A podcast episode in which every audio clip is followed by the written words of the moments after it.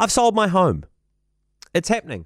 I have um, decided to leave my 16th floor apartment after five years for a place that will require much more maintenance.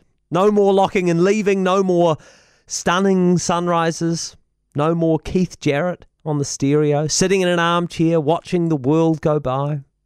No more Maungawhau Mount Eden. No more Hauturu Little Barrier Island.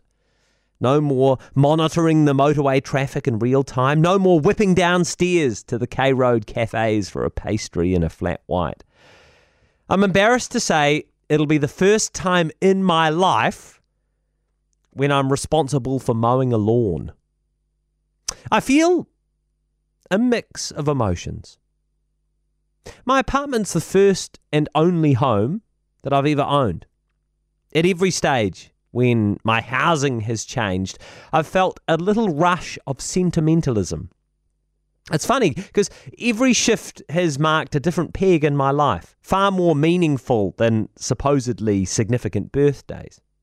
Leaving home for my first shared flat, leaving shared New Zealand flats for my first New York studio, leaving New York, coming back home, buying for the first time, leaving my apartment for something bigger, something without huge windows and a 16th floor balcony, something child friendly.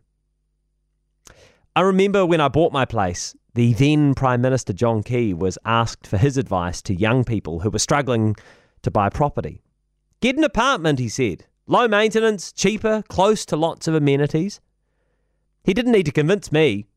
I've always felt at least part of our housing crisis has been caused by a cultural reluctance to embrace high density living.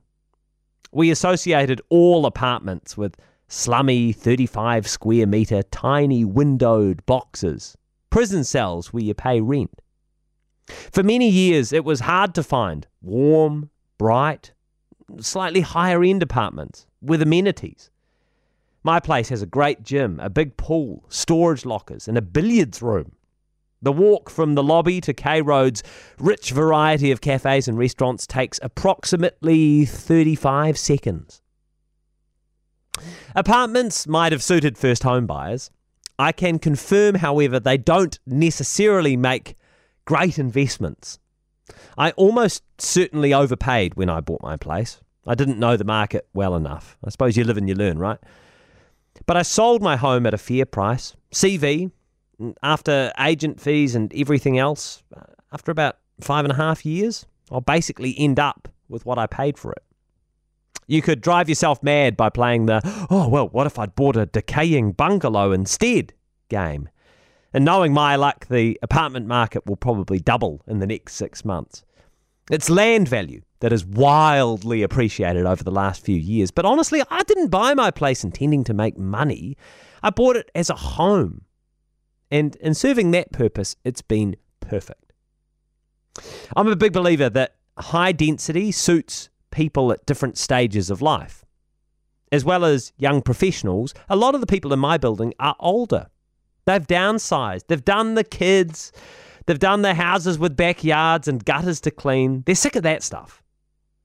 But now they've reached a stage of life where they value lower maintenance living. They enjoy the communal aspect of living in an apartment building. They love the light and the views and being able to walk everywhere. I feel sad I do. To be leaving the 16th floor. It has been a wonderful home. I'm going to start packing up my moving boxes over the next few weeks. And as I lock and leave for the final time, it'll make me happy to know that hmm, in 25 or 30 years, there's a good chance I'll be back.